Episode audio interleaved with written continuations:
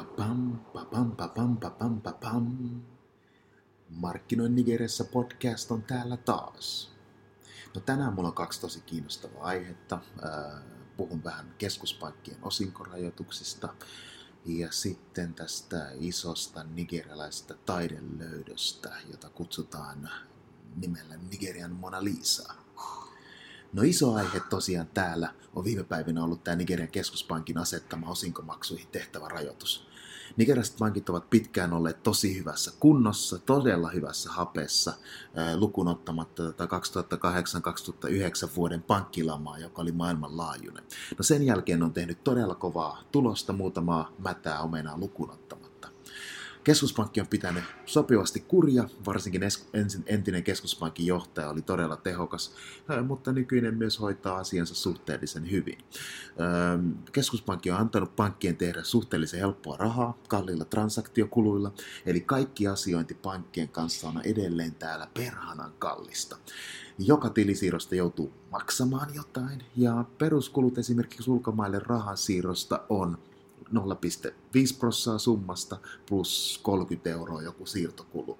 Eli varmaan Suomen pankki-ihmiset höristää korviansa, että turhaan ne suomalaiset valittaa pankkikuluista, kun jossain muualla on huomattavasti kalliimpaa. No, kun pankissa asioivat ihmismäärät ovat todella suuria, niin näillä kuluilla tekee aika kiva summa. No ihan vertauksen vuoksi tosiaan, niin Suomessa kun siirtää Suomesta tänne rahaa, Nigerian rahaa, niin melkein mikä tahansa summa maksaa 8 euroa. No, pankeilla mennyt hyvin, se ei tarkoita tietenkään sitä, että pankit eivät olisi täällä myös antaneet huonoja lainoja, vaan tämä tarkoittaa sitä, että tästä huolimatta niin voittomarginaalit on ollut aivan huikeita Nigeriassa pankeilla. No, nyt ensimmäistä kertaa keskuspankki haluaa huoneen lainojen ja pankin maksamien osinkojen välille yhteyden, eli periaatteessa haluavat rajoittaa osinkojen maksua. No, keskuspankin ajatus on periaatteessa hyvä, mutta monen mielestä tämä on vaarallinen tie, koska pankit ovat yksittäisiä toimijoita. No, pankit saavat kuitenkin loppupeleissä jopa hyötyä tästä, koska niistä todennäköisesti tulee vahvempia pelureita ja tota, taseet näyttää loppupeleissä sitten vahvemmilta. No, osakkeen omistajat ei tietenkään ole kovin innoissaan tästä asiasta, koska siis heidän intressihän on maksimoida oma hyötynsä ja pitää osingot mahdollisimman korkeina. No, on tietenkin hyvä muistaa, että eurooppalaisilla pankeilla on pitkään ollut osinkomaksuja ohjaava lainsäädäntö. Eli luulen, että jotain järkeviä rajoitteita tarvitaan myös täällä. No sitten toiseen aiheeseen, eli viime viikko on ollut todella mielenkiintoinen viikko afrikkalaisille taiteille, varsinkin nigerialaisille taiteille. Ja kyse on nimenomaan tästä Ben Ewowun tutu-nimisestä maalauksesta, jonka hän teki vuonna 1974. Tutu on hätkähdyttävä maalaus nigerialaisesta Ife-alueen prinsessasta, ja tosiaan tämä maalaus löytyi vaatimattoman Lontoistalon ullakolta, voisitteko kuvitella, aika sattumalta. Tämä on ollut kadoksissa viimeiset 24 vuotta, eli sinänsä niin kuin tällä alkaa olla myös historiallista arvoa. Ben Enwoa monesti kutsuttu nigerialaisen modernitaiteen isäksi.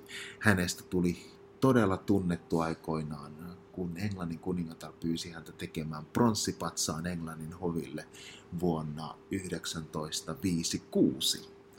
No taidekauppa Bonhamin afrikkalaisen taiteen asiantuntijan Giles Pepiatin pyydettiin katsomaan tätä kyseistä taulua lontolaisen asuntoon, jossa hän tosiaan teki tämän löydön. Hän on kertonut, että häntä on lukuisia kertoja pyydetty katsomaan tutua, mutta ennen tätä niin ne kaikki ovat osoittautuneet kopioiksi. Joidenkin arvoiden mukaan niin tämä on kovin afrikkalaisen nykytaiteen löytö 50 vuoteen. No, tämä osoittautui todeksi huutokauppapäivänä, koska taulun arvioitiin menevän noin 300 000 puntaan, mutta siitä maksettiinkin 1,2 miljoonaa puntaa. Tämä herra Emuhu maalasi tosiaan kolme eri versiota tästä legendaarista tutusta, jotka kaikki ovat mysteerisesti kadonneet hänen kuolemansa jälkeen. Ja tämä on ensimmäinen, joka näistä nyt on löydetty. No, tässä taas Markkinoin Nigeriassa podcast tällä kertaa. Palataan asiaan ja ollaan yhteydessä. Moro!